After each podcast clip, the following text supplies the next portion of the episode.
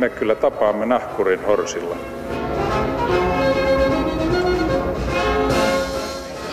Mä sanoin, että minä juon nyt kahvia. Hyvät naiset ja herrat, kiitos kun olette taas aalloilla. Maailma on litteä. Sopulit tekevät säännöllisesti joukko itsemurhaa. Kaksi kertaa seitsemän on yhdeksän. Turvapaikanhakijat saavat Suomen sosiaaliviranomaisilta ilmaisia lastenvaunuja. Ja Saksa voitti juuri olympiakultaa jääkiekossa.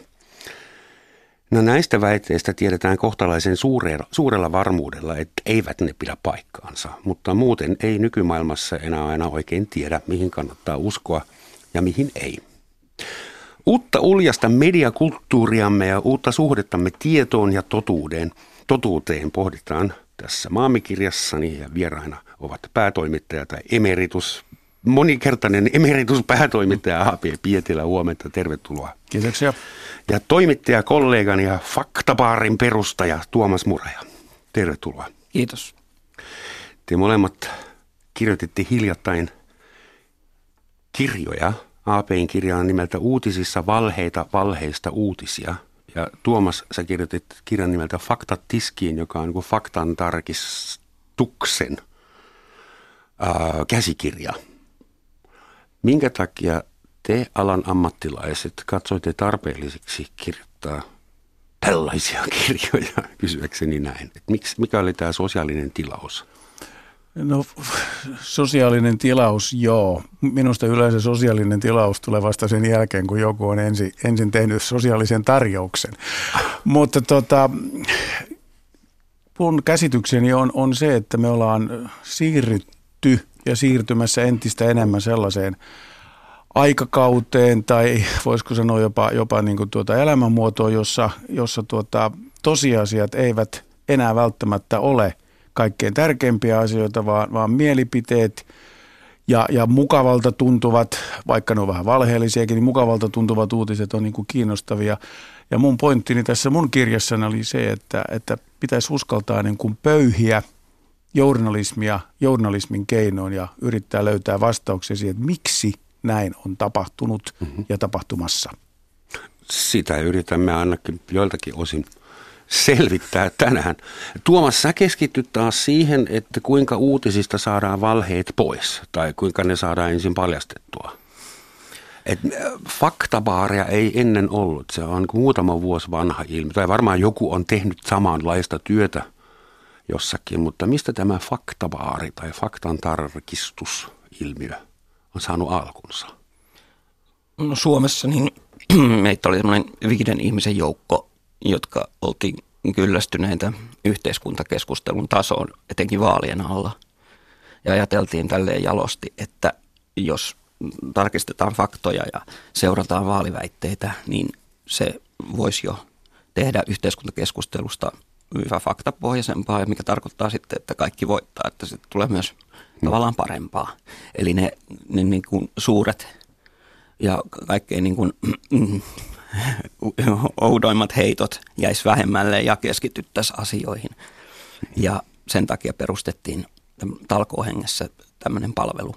Ja esikuvina on tietysti yhdysvaltalainen brittiläinen faktantarkistusyhteisö.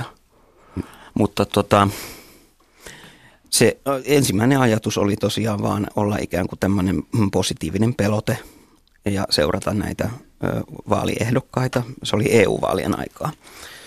Ja ajateltiin, että jo se tarjoaa tämmöisen. Mutta sitten myös tehtiin klassisia faktantarkistuksia väitteistä, joita ihmiset meille lähetti. Eli se toimi sillä periaatteella. Eli teillä voi lähettää kysymyksiä ja kysyä, että pitääkö tämä paikkaansa? Niin, vaalien, vaalien alla yleensä aktivoituu. Eli nyt kun oli presidentinvaalit, mä en ollut siinä nyt sitten vastaavana toimittajana, vaan siirrettiin pallo toiselle journalistille, mutta taustalla sitten kuitenkin kaikki teki sitä samaa faktantarkistusta. Onko se edelleen talkoa ja idealistista toimintaa vai onko Farkan, faktan tarkistusyhteisöllä jo maksavia asiakkaita, kanta-asiakkaita? No tässä tapauksessa niin on kokeiltu aika monta eri, eri tapaa kerätä rahaa.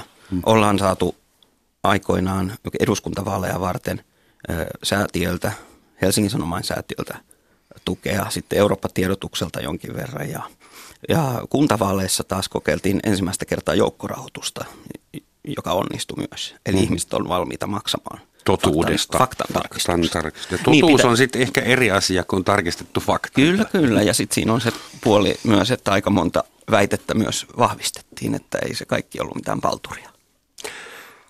Palturista puheen ollen. Mun on vaikea ymmärtää, että miksi viime aikoina kahden vuoden sisällä on noussut maailmanlaajuinen keskustelu äh, sellaisten sanojen ympärillä kuin valeuutiset, valemediat – No se on ehkä vähän vanhempia kuin pari vuotta. Ja sitten vuosi sitten, kun, kun äh, Kellyanne Conway, presidentti Trumpin silloinen neuvonantaja, äh, loi termin alternative facts, vaihtoehtoisia faktoja, niin nyt koko maailma keskustelee siitä, että missä tilassa meidän, mekin tässä tänään.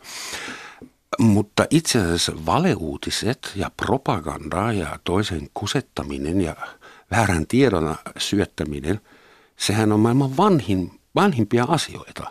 Joo. Sitä on varmaan tehty jo Babyloniassa ja kiilakirjoituksella. Ja, ja, ja niin, minkä takia se on nyt yhtäkkiä niin iso teema? Mutta ehkä siinä, on, ehkä, ehkä siinä on sillä tavalla Babyloniaan viitaten, niin se ero on se, että, että sosiaalinen media on nyt vähän toisen tyyppinen kuin mitä se oli Babylonia aikana. Eli, eli kyllä meillä on niin kuin syntynyt tällaisen perinteisen uutismedian rinnallehan on syntynyt tällainen sosiaalisen median iso joukko, ja, ja, jotka eivät välttämättä noudata minkään valtakunnan journalistisia periaatteita. Ja, ja, ja niin kuin on, on nähty nyt esimerkiksi tuota, Yhdysvaltain presidentinvaalien yhteydessä, niin siellähän oli, oli tällaisia erilaisia sivustoja, jotka, jotka niin kuin suurin piirtein itse kertoo, että, että, että me vaan esitetään tätä näkökulmaa ja me sulitetaan kaikki muut pois siitä. Eli me ollaan tietyllä tavalla, tässä on tapahtunut ehkä joku semmoinen, miten mä sanoisin, mitta tullut täyteen jossakin, jossakin kohtaa. Ja se sosiaalinen media oli sitten se, joka läikytti sen yli. Mutta sehän ei niin kuin välttämättä minusta ole se, se niin kuin olennainen asia, tämä sosiaalisen median niin kuin, ö, puoli, vaan, vaan se, että katseet ovat nyt kääntyneet tähän perinteiseen mediaan. Perinteiseen mediaan, mitä se tekee ja, ja, ja onko siellä tehdäänkö siellä niin kuin aktiivisesti vääriä uutisia tai vajaita uutisia tai, tai sellaisia, joiden näkökulmat on enemmän tai vähemmän niin kuin vinoja. Ja minusta se on se olennainen keskustelu ja olennainen asia, joka, joka tällä hetkellä on niin kuin olemassa. Et, et siinä mielessä minusta tämä on hyvä keskustelu, koska se pakottaa kysymään, mitä uutismedia tekee ja miten se sen tekee. Mutta palatakseen sen sun – sun repliikin alkuun sä sanoit, että meillä on tämä uusi sosiaalinen media, niin näetkö asian niin, että se uusi kommunikaatioteknologia on aiheuttanut sen uuden informaatiovallankumouksen? Niin kuin esimerkiksi pyssyn keksiminen aiheutti sodankäynnin radikaalisen muuttuminen. Onko se semmoinen juttu, mitä meillä on tapahtunut ja – on. Kyllä se on osittain on niin kuin näin, että, että tuota, no, niin aikaisemminhan oli niin, että, että se, ennen kuin sä sait mitään julkisuuteen, sulla piti olla joku, joku niin kuin kallis linkkimasto ja iso yleisradio ja sitten sulla piti olla toisaalta sulla piti olla painokone, että sä voit painaa sanomalehdet. Hmm. No nyt kun se ei ole enää se välttämättömyys, vaan jokaisella meillä on, meillä on älykännykkä on niin kuin taskussa siellä, niin meillähän on joukkotiedotusväline – taskussa, jolloin kuka tahansa voi kertoa mitä tahansa ja päästä sitä kautta julkisuuteen. Ja tämä on muodostanut sen uuden, uuden niin kuin tilanteen ja, ja se varmasti tulee olemaan semmoinen, jonka kanssa eletään tässä niin kuin loppuelämä miten pitkä se sitten onkin. Mutta tota, joka tapauksessa, mutta olennaista minusta tässä koko keskustelussa on se, että katseet ovat nyt viime aikoina kääntyneet siihen perinteisen median tiedon laatuun, toimintatapoihin, rehellisyyteen. Mm. Minusta se on se tärkeä asia. Ja Mitä ajassa, Suomen niin- ykkösfaktan tarkistaja sanoi tähän, että kuinka, kuinka hyvät arvosanat Suomen NS-valtamedia saa teiltä? Perinteisessä mediassa tehdään parasta journalismia ikinä tänä päivänä. Ei tarvitse kun katsoa 80-90-luvun poliittista uutisointia ja verrata sitä tähän päivään, niin kyllä siellä faktoja tarkistetaan ja taustoja katsotaan ja, ja, ja tota, ollaan mm tehdään eettisiä valintoja paremmin. Mm, mä palaisin tuohon vielä tuohon, että nopeassa ajassa sosiaalisen median ansiosta tai vuoksi, niin on, on tämmöinen tilanne syntynyt, mutta kukaan ei puhunut esimerkiksi faktan tarkistuksesta vielä vuonna 2014 Suomessa. Hmm. Tätä sanaakaan ei ollut. Eli nä, tässä huomaa, että kuinka nopeasti kaikki on muuttunut. Eli nyt huomattiin, että presidentinvaalien alla sekä Yleisradio että Helsingin Sanomat julkaisi nimenomaan juttuja, jo, jo, jotka lähdettiin faktantarkistuskärjellä. Eli he perustivat tämmöisiä ad hoc pop-up faktantarkistustoimituksia, jossa he ruotivat. Eli mm-hmm. tietyllä tavalla niin ollaan päästy siihen tilanteeseen, että tämmöinen talkoohengellä toimiva faktantarkistuspalvelu on, on ikään kuin palvellut. Teidän hyvä idea on jo varastettu, voitte olla ylpeitä itsestänne. Mutta se on, se on hienoa. Mut tosta, Mikä on sun näkemys? Mä, mä mietin vaan tässä sitä, että osittain kyllä pitää tietysti paikkansa se, että, että tehdään parempaa journalismia kuin koskaan, mutta – sitten tulee nyt se mutta.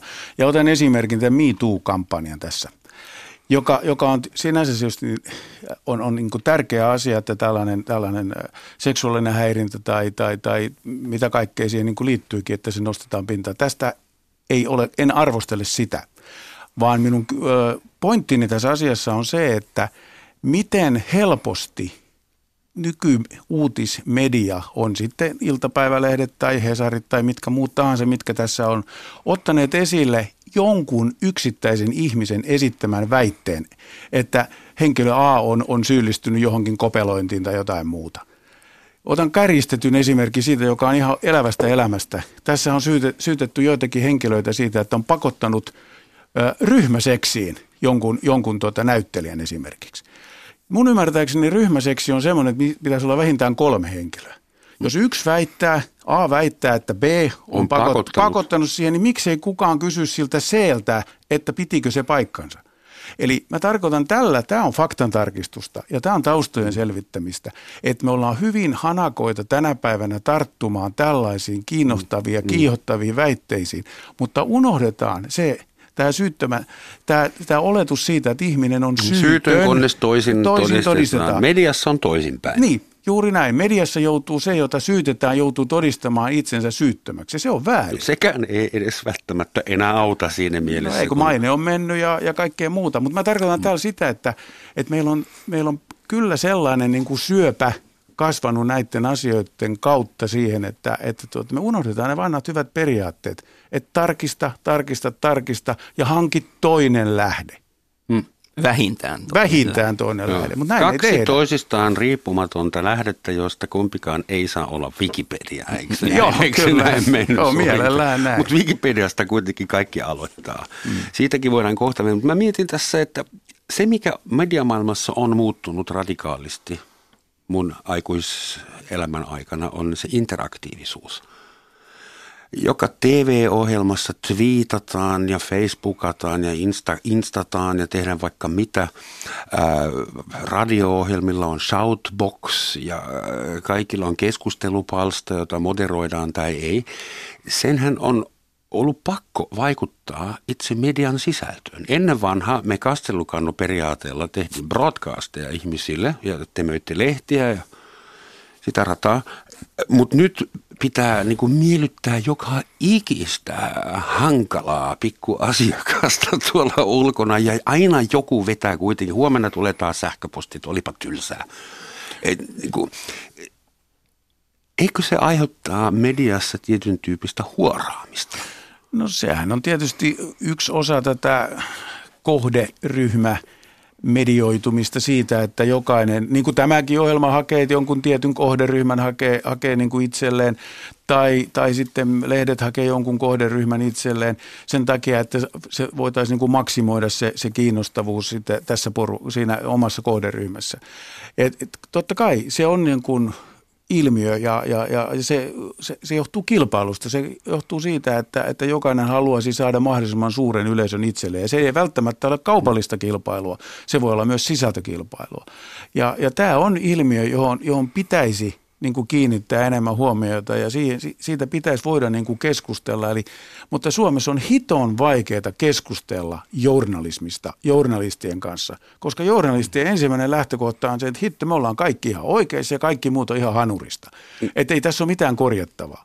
Ja tämä on se iso ongelma, joka, joka meidän pitäisi pystyä jollakin tavalla niin kuin ratkaisemaan ja löytämään niin kuin vastaus siihen, että miten me voitaisiin keskustella asiallisesti journalismista. No, mulle on usein sanottu, että ainoa mitä ei pidä tehdä on, että journalisti haastattelee journalistia. Eli mitä sitten keskustelet journalismista, jos ei saa haastatella ko- kollegoita. Tuomas, tässä faktan tarkistus, mä oon aina, koska sun kirjassa jossain sä erottelet tarkastusta ja tarkistusta, niin kerro ensin, mikä siinä on erona, että mä pääsen tästä. No mä näen no, että no. tarkistussana on vähän niin kuin dynaamisempi, pitää sisällään joka tapauksessa sen, sen väitteeseen niin kuin esimerkiksi korjauksen tai vahvistuksen. Mm. Ja tarkastaa on vaan ikään kuin katsoa lukea läpi nä, näin niin kuin lyhykäisyydessään. Mm. Tämä tarkistaminen on oikeasti jo tekemistä, okay. muuttamista. Sun tarkistushommissa oot törmännyt erilaisiin ja lukuisiin valeuutisiin ja tietoihin, jotka, jotka piti tarkistaa.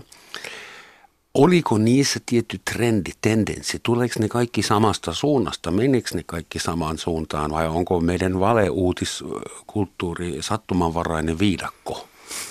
Tuleeko niitä vasemmalta, oikealta, alhaalta ja kristityiltä? Niin, eli ketkä, ketkä meiltä pyytää faktan tarkistuksia ja mistä? Niin, ja millaisia faktoja, faktoja teitä joo. pyydetään tarkistamaan? No kyllä se harukka on aika leveä. Et, et, kyllä, kyllä tämmöisessä polarisoituneessa maailmassa niin ikään kuin niin tota, sieltä ja täältä niin tulee sitten pyyntöjä.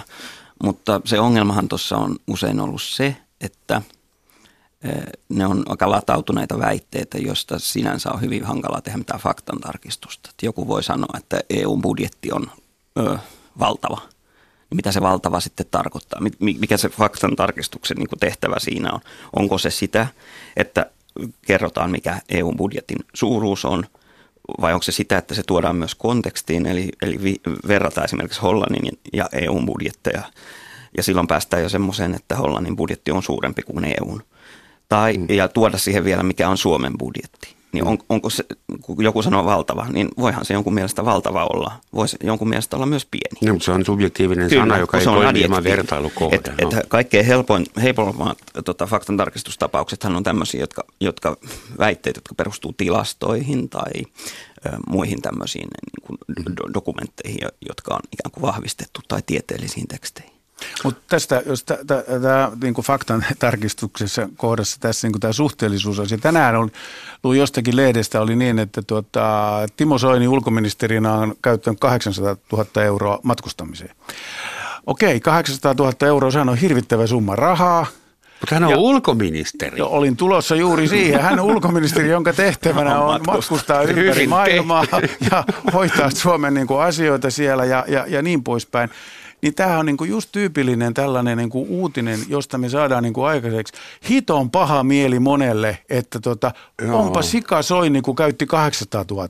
Mutta sitten taas se toinen puoli sen kuuluu matkustaa ja käyttää niitä rahoja. Se ei voi matkustaa, jollei se käytä matkarahoja. Totta. Eli tässä ja... kohtaa tästä, taas tulee kysymys niin kuin siitä, että oliko tämä valeuutinen, oliko tämä niin kuin tendenssi, tarkoitusakunen uutinen vai mikä tämän mm. uutisen tarkoitus oli? Mollata soinia, mollata hallitusta tai, tai minkä värinen toi Soini. Mutta niin summa on. piti paikkansa ja faktat oli tarkistettuja.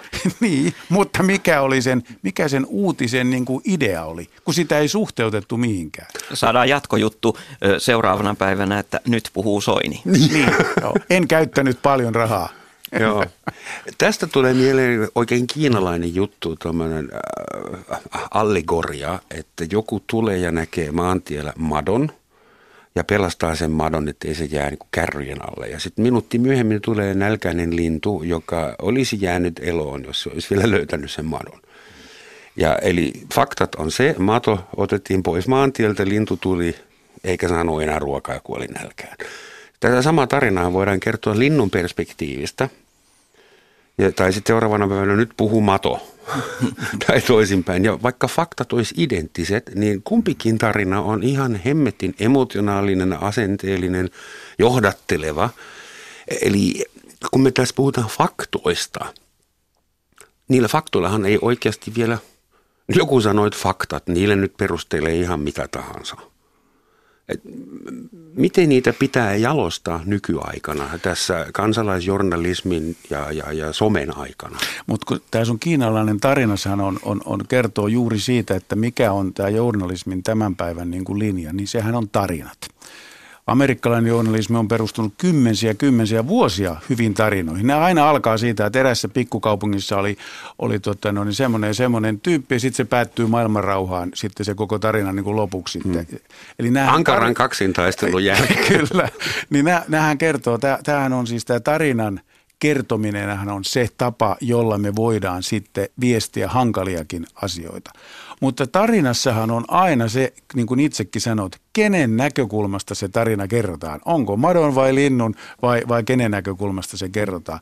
Ja sehän on se olennainen asia, joka pitäisi kertoa tässä meidän nykymaailmassamme, kun kerromme näitä tarinoita siinä, että tämä oli nyt esimerkiksi jonkun pakolaisen oman näkemys tästä asiasta, jolla ei tarvitse välttämättä olla mitään tekemistä sen kanssa, mitä oikeasti on tapahtunut. Hmm. Eli tämä kohta olisi niin kuin semmoinen, missä, missä journalismin pitäisi kyllä niin kuin ottaa itseään niin kuin niskasta kiinni ja aina niin kuin taustoittaa riittävästi ja perustella, että miksi näin on tehty. Joka tapauksessa siinä lehtijutussa voisi kertoa madon näkökulman ja linnun näkökulman. Kumpikin, mm. joo. Niin, Mutta sitten pitää olla semmoisia lukijoita, jotka jaksaa lukea kahta sivua putkeen. No ei, mutta silloin taas täytyy sitten kehittää sitä journalismia niin, että, että tuota, se täytyy pystyä niin kuin kertomaan sitten niin kuin tuhannessa merkissä tämä, tämä niin kuin juttu, että se on niin kuin vähän toista liuskaa pitkä niin kuin juttu. Semmoisen ihmisen jat- mm. jaksaa niin kuin vielä lukea. Ja sehän on taas sitten journalistien ammattitaito, että ne pystyy tiivistämään sen tarinansa. Ei, ei tässä voi niin kuin syyllistää lukijaa. Joo. Niin. Joo, joo, tämä oli sarkasmia, anteeksi. Ja kun sanot, sanottiin näin, että, että faktat ei sinänsä ole mitään, ei niin. Näinhän tota, Der Spiegelin faktantarkistustoimituksen esimies Hauke Jansen on sanonut, faktat eivät ole mitään. Mutta ne on kaikki kaikessa journalismissa, kun ne tuodaan kontekstiin. Ja sen takia hän näin raflaavasti sanoo, Der Spiegelissä on 70 faktantarkistajaa toimituksessa. Wow. En tiedä, onko siellä edes niin paljon toimittajia. Mutta joka tapauksessa tästä tuli mieleen, että yksi fakta on esimerkiksi ihmisen etninen tausta.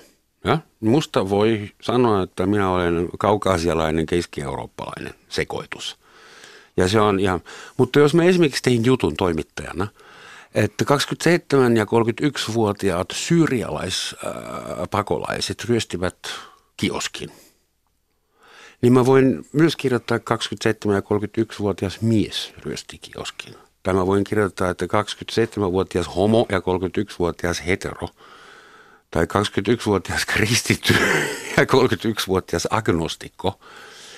Eli siis se, mitä faktoja me otetaan ja mihin me laitetaan ne. Esimerkiksi just siitä, että jos joku tekee raiskauksen – rikok, tai jonkun muun rikoksen, että onko etninen, onko se soveliasta moraalisesti ok, pitääkö vai eikö pidä laittaa sitä mukaan.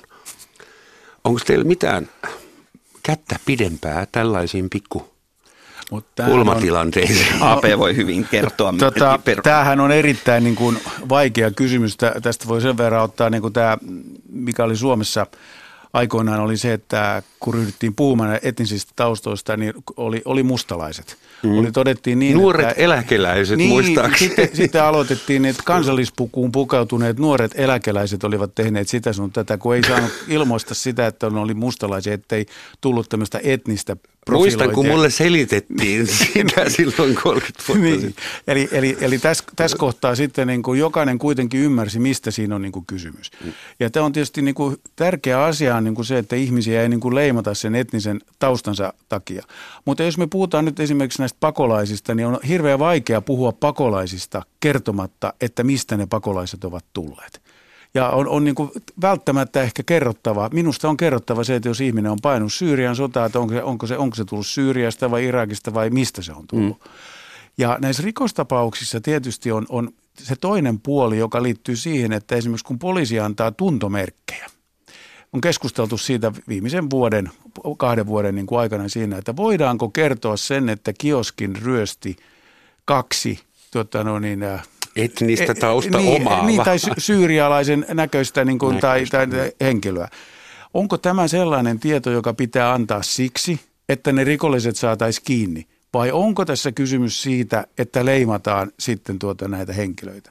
Tämä on äärimmäisen vaikea, vaikea niin kuin asia, mutta vakavien rikosten yhteydessä poliisi on hyvin usein kertonut sitten tällaisen tuntomerkin, joka liittyy esimerkiksi etniseen taustaan tai ihonväriin, mm. jotta mm. semmoinen henkilö voidaan saada kiinni. Ja tässä kohtaa mä en näe niin kuin mitään ongelmaa. Mm. Mutta se on ongelma, että jos ryhdytään sitten niin kuin erikseen korostamaan jotakin taustaa, jolla äh, etnis, etnistä niin kuin piirrettä, jolla ei niin kuin mitään tekemistä sen varsinaisen asian kanssa, niin silloin, silloin, se, on niin kuin, silloin se on leimaamista minun mielestäni. Mutta joissakin maissa – esimerkiksi Pohjoismaissa on ihan tietoisesti vedetty sellaisia journalistisia linjoja, että jätetään se pois, ettei vaan rasistinen oikeisto saa mitään tekosyytä vauhkoontua. Taas yksi maahanmuuttaja on tehnyt pahaa.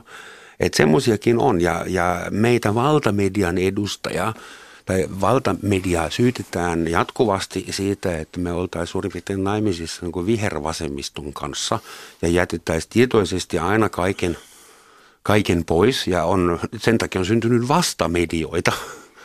No joo, näin on, näin on tietysti, Mikä olette, olette oikeassa, että, että näin on niin kuin tapahtunut, että on tullut näitä erilaisia vastamedioita, jotka sitten kertoo, kertoo myöskin tuota, no, niin henkilöiden nimiä ja mm, terveystietoja ja kaikki sellaisia, jotka on niin kuin ihan selkeästi sille niin kuin mitään perustetta, minkä takia ne pitäisi niin kuin julkaista. Mutta tämä kertoo vaan niin kuin siitä ristiriitaisesta tilanteesta, että, että tuota, ihmiset niin kuin haluaisivat tietää, että onko tässä tapauksessa ollut kyse jostakin etnisestä taustasta, taustan omaavasta henkilöstä, joka on syyllistynyt johonkin rikokseen. Mm. Ja, ja tämä on, tää on, tää on suoraan sanoen pirun vaikea asia päivittäin yksittäistapauksissa niin kuin miettiä se, että miten, miten se niin tehdään. Ei mulla ole valmista ohjetta siihen. Se on eri asia sitten, jos poliisi ei vielä saanut kiinni, kun että kertoo, kun poliisi on ottanut jo kiinni, niin sitten puhua taustasta. Eli silloin ei tuntomerkeillä ole mitään merkitystä, koska epäilty on jo saatu kiinni. Mutta se mitä AP tuossa sanoo, niin jos poliisi kaipaa tota, vihjeitä, niin silloin totta kai. Mutta mikä merkitys sillä sitten on, kun on, kerrotaan, että hän sai niin ja niin paljon vankeutta, niin miksi se etninen tausta siinä on niin olennainen. Mutta olennainen, olennainen asia tässä etnisessä taustassahan ei tarvitse mainita sitä, mutta et, että jos esimerkiksi on saanut yli kahden vuoden tuomion jostakin, niin Suomessa on yleinen tapa se mediassa, että silloin kerrotaan henkilön nimi. No silloin se nimi hyvin usein kertoo sen etnisen taustan. Jos nimi sattuu olemaan esimerkiksi Ibrahim, niin mm. silloin todennäköisesti hän ei ole ihan, ihan tota kantasuomalainen. Eli mä tarkoitan tämän niin kuin sitä, että nämä on, nämä on niin kuin hyvin vaikeita niin kuin asioita, että, että miten, miten niiden kanssa pitäisi tehdä. Kultaista i- sääntöä ei ole. Ei, mutta minusta pitäisi niin kuin, pitää kaikkia kohdella kuitenkin samalla tavalla. Jos on tullut kahden vuoden tuomio, niin se on ihan sama minkä värinen tai minkä niminen tai mitä muuta se on, niin se tapa on se, että nimi julkaistaan ja sillä hyvä. Koska rikos ei ole koskaan yksityisasia, eikä varsinkaan tuomio. Okei. Okay. Oh, tätä pitää varmaan melkein miettiä hetken verran. Hyvät ihmiset, tämä on Yle Radio 1 Romansotsin maamikirja, jossa tänään keskustellaan siitä, että mitä totuuden jälkeisenä aikana voi enää uskoa ja ottaa todeksi. Ja studiossa vieraina ovat A.P. Pietilä, moninkertainen päätoimittaja ja Faktabaarin perustaja, toimittajakollegani Tuomas Muraja. Ihan junan tuomille ja myöhään mukaan ehtineille va- valtamedian, menisin itse sanoa vale, valevaltamedian asema ja asenteet. Tällä viikolla, eikö viime viikolla, perussuomalaisten kansanedustaja Ville Tavio jätti kirjallisen kysymyksen hallitukselle median objektiivisuudesta Suomessa. Mitäs te olette mieltä median objektiivisuudesta. Nyt me päästään tähän, tähän meidän ö, lempiaiheeseen, eli kun kysyit, että millaisia mahdollisuuksia ö, meillä perinteisessä mediassa on, niin meillä on aika hyvät mahdollisuudet, koska meillä on eettinen ohjeisto, joka, joka on journalistin ohjeet, ja meillä on julkisen sanan neuvosto. Hmm. Eli tässä on jo kaksi tämmöistä isoa elementtiä, jotka ikään kuin ohjailee ja, ja tota, itse säätelee journalismia. Ja ne on hyvin selkeät ohjeet. Puhuit objektiivisuudesta. No, journalistin ohjeissa ei ole mitään objektiivisuuden vaatimusta. Sitä ei ole kirjattu nykyisiin journalistin ohjeisiin. Jos u- uutisen kirjoittaa ihminen eli toimittaja ja journalismi on sitä, että toimittaja valitsee näkökulman faktojen pohjalta. Ja se on sitä journalismia par excellence. Ja, ja se, sehän on siis ihanne tapauksessa asiathan menevät näin ja, ja, ja tota, ne, se media, eli tässä tapauksessa perinteinen media, niin on sitoutunut journalistin ohjeisiin ja näin ollen julkisen sanan neuvoston periaatteisiin. Jopa Seiskalehti on tässä mukana. Että ainoa kaksi isompaa mediaa Suomessa eivät kuulu sen piiriin. Toinen on tämä Suomen uutiset, eli perussuomalaisten puoluelehti ja toinen Fox News. Mutta tämä objektiivisuus on ihan totta, että siellä ei erikseen ole mainittu sitä, mutta siellä on viittaus kuitenkin niin sanotusti samanaikaiseen kuulemiseen, joka tarkoittaa sitä, että, että mikäli henkilö joutuu sitten esimerkiksi kovan arvostelun kohteeksi, niin, niin, tuota noin, niin tälle henkilölle pitää tarjota myös mahdollisuus sitten, sitten niin kuin va, ei, ei vastineeseen, vaan vastata siihen, siinä samassa yhteydessä, mikäli se suinkin on mahdollista. Ja, ja tota, se on kuitenkin minusta niin kuin semmoinen hyvin tärkeä niin kuin eettinen lähtökohta on se, että jos otetaan niin kuin joku niin sanotusti tikun nokkaan ja, ja valitaan semmoinen näkökulma, niin kyllä siinä yhteydessä on sitten oltava se mahdollisuus, että myöskin se toinen näkökulma voidaan niin kuin ottaa siihen, siihen esille. Sitten sen jälkeen on tietenkin se toinen, toinen puoli, onhan näitä on ollut näitä, näitä tapauksia, missä, missä tuota, no, niin, muun muassa Yleisradion kohdallahan oli, oli tuota, näitä – pääministerin kuulemisia ja muita, mitä, että kuunneltiinko, kuultiinko häntä riittävästi tai, tai oliko liikaa. se samanaikaista tai liikaa, mikä se oli, mutta, mutta se on kuitenkin sillä tavalla niin kuin tärkeä kysymys, että, että siinä kohtaa on kuitenkin tällainen niin kuin eettinen viittaus tähän objektiivisuus niin kuin puoleen. Sitten on toinen asia, sitten vastine on sitten toinen, mutta sehän tulee vasta sen jälkeen, kun kaikki on jo tungettu kertaalleen maailmalle. Mm. Et se on vasta niin kuin tämmöinen, mitä mä sanoisin, viimeinen hätähuuto sitten, että, että en, ei, eihän se näin ollut. No siis tämä perussuomalainen kansanedustaja syyttää valtamediaa, yleisradiota ja muitakin muun muassa siitä sitaatti, mielipiteiden laukominen ja vihervasemmiston kannattaminen on vahingollinen yhdistelmä.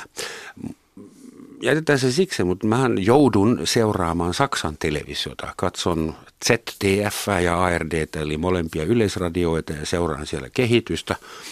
Ja mä oon huomannut, että molemmat Saksan yleisradioyhtiöt ovat ihan avoimesti AFDn vastaisia. Ja ihan, en tiedä onko uutisminuutit ja, ja, ja, ja jaettu pariteettisesti, mutta juontajilla ja toimittajilla on ihan selkeästi semmoinen asenne, että nämä onnettomat oikeistopopulistit, ei niitä oikeasti pitäisi olla ja meitä vähän hävettää. Mutta me oikeat demokraattiset ihmiset täällä ja, ja Suomessa perussuomalaisia on kohdeltu tuhat kertaa reilummin. Ja sitä mä mietin, että, että, että mikä se journalistinen vastuu on. Siis mihin, kuinka objektiivinen ja tasapainoinen voi olla ja pitää olla. Ja ku... Tämä, olet, olet minusta hyvin olennaisen asian, asian niin kuin tuota noin, niin kintereillä siinä mielessä, jos ajatellaan vaikka Saksan maalitulosta, niin tämä Alternative für Deutschland – niin vaihtoehto Saksalle, niin, niin sehän on kasvattanut koko, aikaa, koko ajan tuota, no, niin kuin kannatusta ja, ja se kannatushan tapahtuu demokraattiseen äänestykseen. Mm-hmm. Se on vaalitulos, eikä kukaan väittänyt, että ne vaalit olisi vale, valheelliset, vaan, vaan se on vaalitulos. Ja silloin tietysti tulee niin kuin se kysymys sitten niin kuin vastaan, että onko mahdollista – ja onko, onko se journalismia, että sitten todetaan niin, että vaikka kansasta joku osa on sitä mieltä, että noi on oikeat, oikeita mielipiteitä, niin sitten päätetään niin, että hei, ei ne olekaan oikeita mielipiteitä. Noita, Me ne ei, ignoroidaan. Niin, ei, niin. ei niitä kuunnella, ne ei ole olemassa, niitä ei tar, niistä ei tarvitse niin välittää ja jos ne jotain sanoo, niin ei muuta kuin vedetään tussilla yli.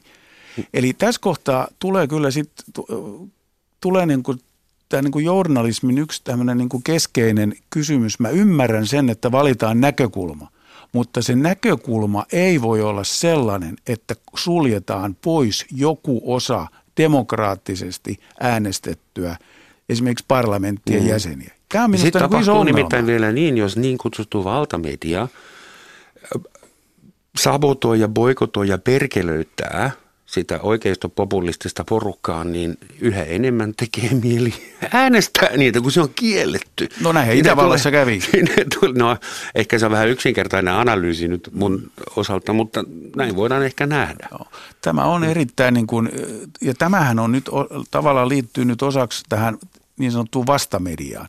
Eli mm. sitä kauttahan on syntynyt nyt sitten tämmöinen niin kuin vastavoima tai, tai vastamedia, joka, joka sitten yrittää niin kuin mm. niillä omilla keinoillaan sitten pitää esimerkiksi Saksassa tätä vaihtoehto Saksa, Saksaa tota, noin yllä. Mä ymmärrän tämän, tämän, tuota, tämän perussuomalaisten äh, tuota, noin, niin kansanedustajan niin kuin liikkeen tämmöisenä poliittisena äh, huomion tavoitteluna ja, ja, ja, niin, ja se on nyt on puhdasta niin kuin populismia, populismia niin kuin kaikkinensa, mutta on siinä kuitenkin taustalla semmoinen asia, että kyllä journalismissa pitäisi voida niin kuin keskustella siitä, mm. että onko oikein, että suljetaan joku porukka totaalisesti pois.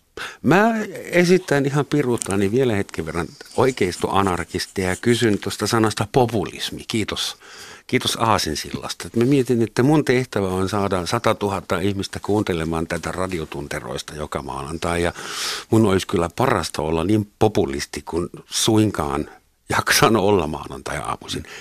Että sana siis populismi, kaikki jotka haluaa myydä jätskiä, ne joutuu olemaan populisteja. Se sana on niin tyhjä, että kuka tahansa poliitikko ja iskelmälaulaja ja näyttelijä on lähtökohtaisesti populisti tietysti. Et, niin Anteeksi, vaan ärsyttää se vokaabeli, että... Mm. Tot, totta kai näin se, että jos vasemmistolainen mm. lupaa yhdeksän hyvää ja kymmenen kaunista, niin se ei ole populismia. Mm. Mutta siihenhän tämä perussuomalaisten kansanedustajan pohjimmiltaan viittaa, että sitä pidetään niin, että kun hän toteaa tuossa lausunnossaan, että, että toimittajat on niin kuin vihervasemmistolaisia ja muuta, Muistaakseni tänä aamulla kuulin jostakin, jostakin radio-ohjelmassa kerrottiin niin, että oli tehty Tampereen yliopiston tuota noin, niin, journalistiikan opiskelijoiden keskuudessa selvitys siitä, että mi, millä tavalla, mihin he poliittisesti niin kuin identifioitui.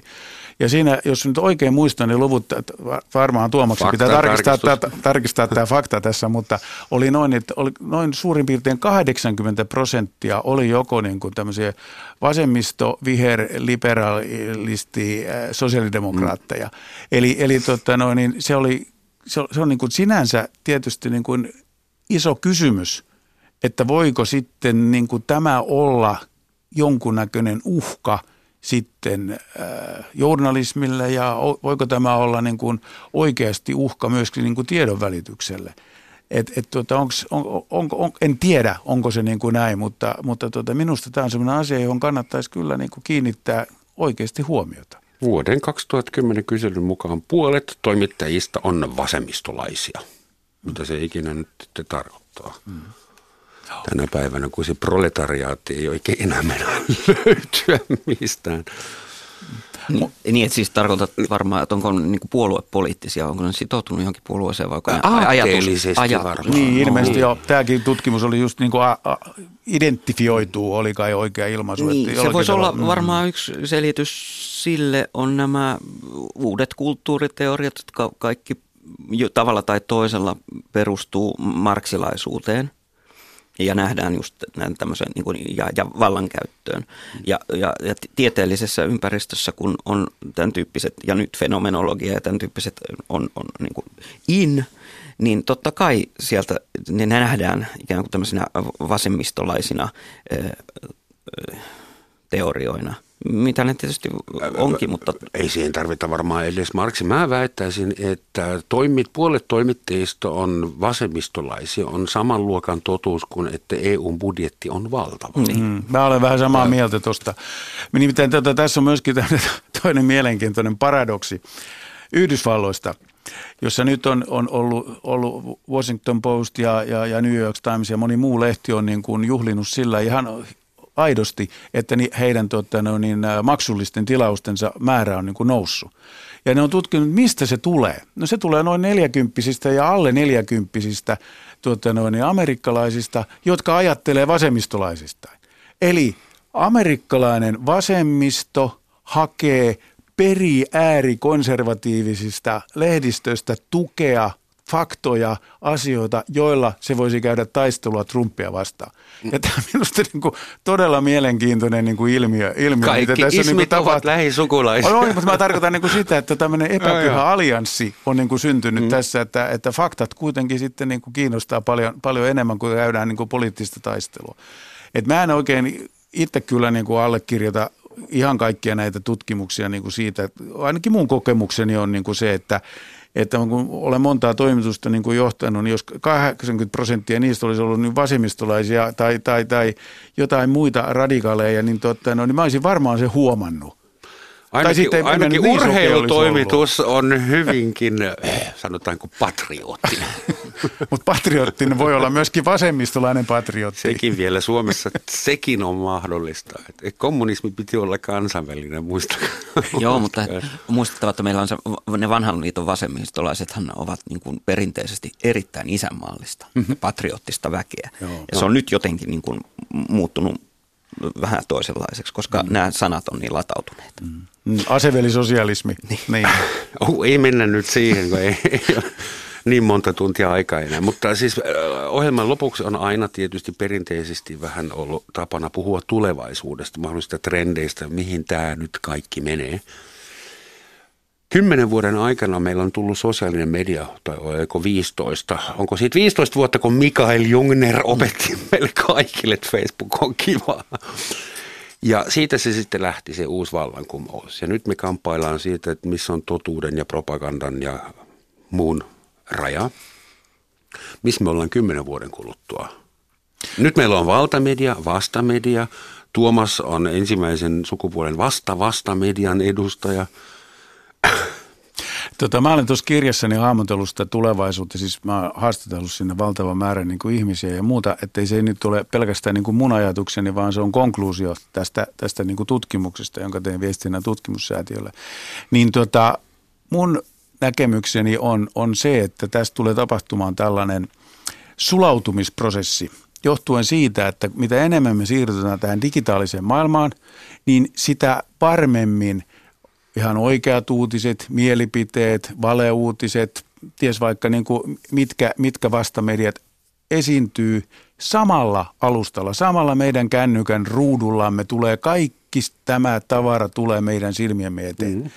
Jolloin sitten se, että miten siitä pystytään, siitä massasta lukija, kuuntelija pystyy niin kuin erottamaan sen todellisen – voisiko sanoa niin kuin uutisen, sellaisen niin kuin lainausmerkeissä mm. objektiivisen uutisen.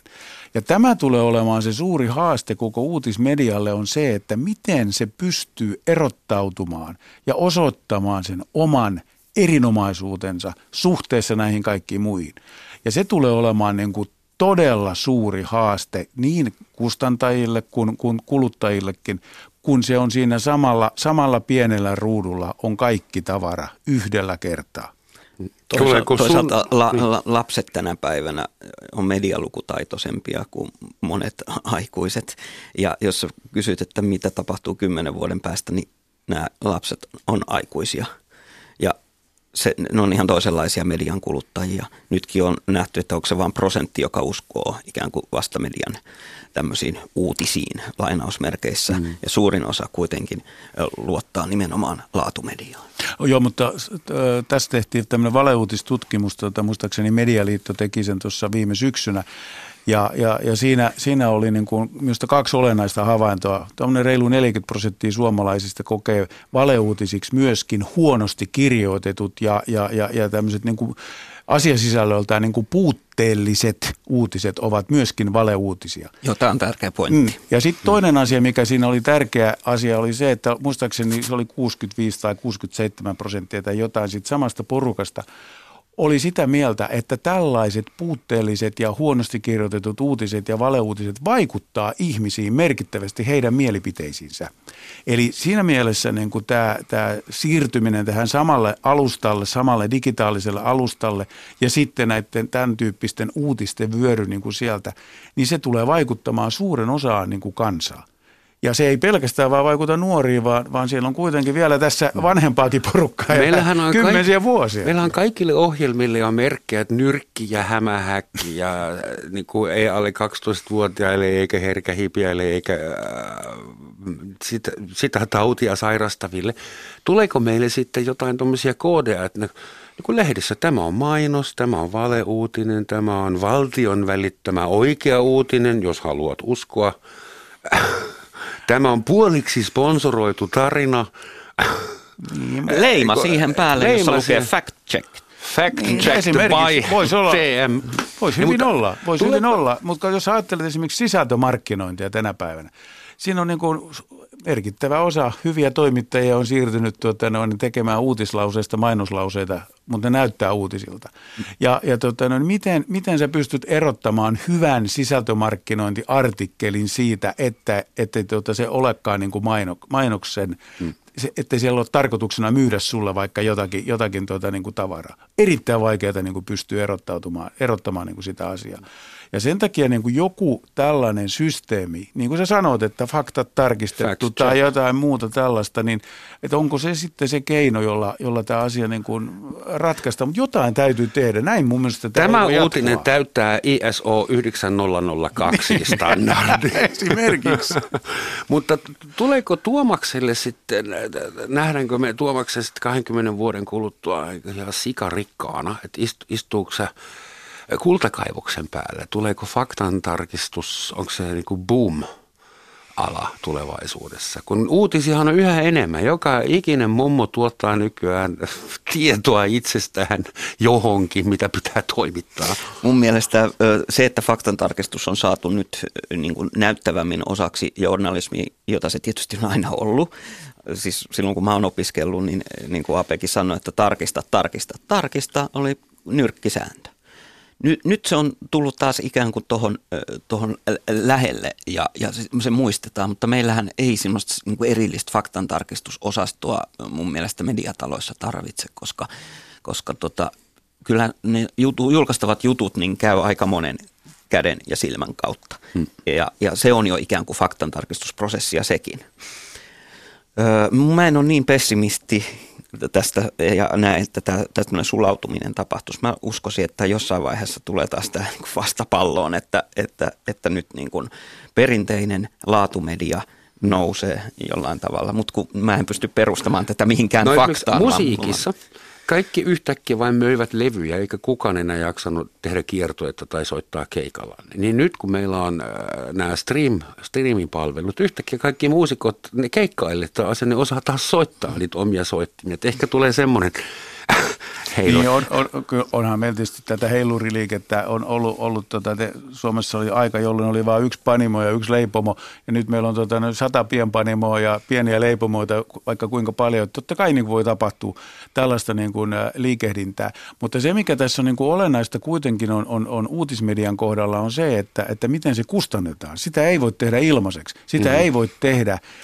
harrastuspohjalta tai niin, että me tehdään talkoina, talkoilla tehtäisiin vaikka Helsingin Sanomia. Ei, ei siitä tule yhtään mitään, vaan kyllä meidän täytyy niin kuin löytää tähän niin kuin se, se ratkaisu myöskin niin, että me saadaan ihmiset maksamaan niistä, niistä tota uutisista. Muuten tämä homma todellakin menee mielipiteiden ja valeuutisten ja, ja, ja ties vaikka minkä, minkä hommien välittämiseksi. ei ole yleisradioyhtiötä, tai on TBS, mm. mutta sen mm. rahoituspohja on vähän erilainen. Katsotaan lopuksi vielä, että mihin mediahan suomalaiset luottavat. Kerrankin voi vähän niin kuin taputtaa omaa selkää. Tutkimuksen mukana, että huomatkaa, tämä on tutkimus, siis lopullisesti totta. Alle kolmas osa suomalaisista pitää mediaa luotettavana instituutiona. Siis alle kolmas osa. Enemmän uskotaan kirkkoon ja puolustusvoimiin. Mutta Yle on suomalaisten keskuudessa luotetuin uutismedia. Tämä käy ilmi kunnallisalan kehittämissäätiön teettämästä kansalaistutkimuksesta. Nyt pitäisi tarkistaa faktat, kuinka paljon siinä on ollut otanta ja sitä rata. Mutta kuitenkin valtaosa suomalaisista sen tutkimuksen mukaan luottaa erittäin tai melko paljon Ylen TV- ja radiouutisiin. Johtuuko se siitä, että Yle ei on mikä on, mutta ei ainakaan kaupallinen? Se voi jo tietysti olla yksi, yksi selitys tässä, mutta, mutta tuota no, niin, äh, toinen puoli asiassa on myöskin sitten se, että jos me katsotaan tätä muuta kaupallista mediaa, mitä sille on tapahtunut, miten tilausmäärät ovat niin kuin laskeneet, miten lehtien lukijamäärät ovat niin kuin pudonneet ja muuta, että tuota, tämä yleisradio on, on, on pystynyt niin kuin nousemaan tässä, tässä tuota, no, niin selvästi niin kuin parempaan asemaan suhteessa näihin, näihin tuota, no, niin muihin, jotka ovat heikentyneet. Vero, verorahoituspohjalla no, ja joo. uudella lailla. Niin, Moni no, sanomalehti on ollut meille vähän kateellinen no, tästä ratkaisusta. Ei, ei, ei, ole, ei ole mikään ihme, mutta, mutta tarkoitan täällä niin sitä, että kyllä myöskin me palataan tällä nyt sitten siihen viestintäpoliittiseen kysymykseen siinä, että onko tämä nyt sitten niin kuin se aito ja hyvä kehitys on sitten se, että meillä on valtiollinen tuota yleisradio, joka kertoo niin kuin uutiset. Turkissa tai Venäjällä tai muualla todetaan niin, että, että tuota, se on huono tilanne, mutta meille se on hyvä tilanne. Joo, kyllä mä oon samaa mieltä. Me, sehän vaan niin kuin tekee lisää kirjoa, että meillä on erityyppisiä medioita ja niillä on erilainen malli ja, ja, ansaintalogiikka. Onhan hyvä esimerkki tästä pitkään muutaman vuoden sinnitelleestä Longplaysta, joka tekee pitkää tutkivaa journalismia, niin sille on lopulta löytynyt tilausta niin, että se on voimissaan. Mm. Yle on vielä nuori, vastaa 70 jotakin vuotta. Hyvät herrat, suuret kiitokset, että kävitte täällä.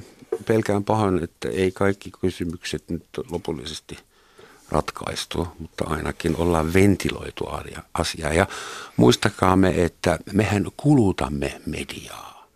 Aivan samalla tavalla kuin kulutamme ruokaa ja alkoholia ja aikaa. Ja mä yritin löytää tähän hauskan sitaatin. Se löytyy Tuomaksen kirjasta, mutta älä nyt, Ana anteeksi, se ei ole sun kultainen lause, vaan toimittaja kollegamme Jarmo Mäkelä sanoi, ja näillä sanoilla kiitän teitä ja lopetan lähetyksen. Suomalaisen poliittisen diskurssin kolme rautaista lakia. Mikä jyrkästi kielletään on aina totta. Mistä ei koskaan sanota sanaakaan on aina tärkeää ja mistä jauhetaan loputtomasti on yhden tekevää. Kiitoksia ja kuulemiin.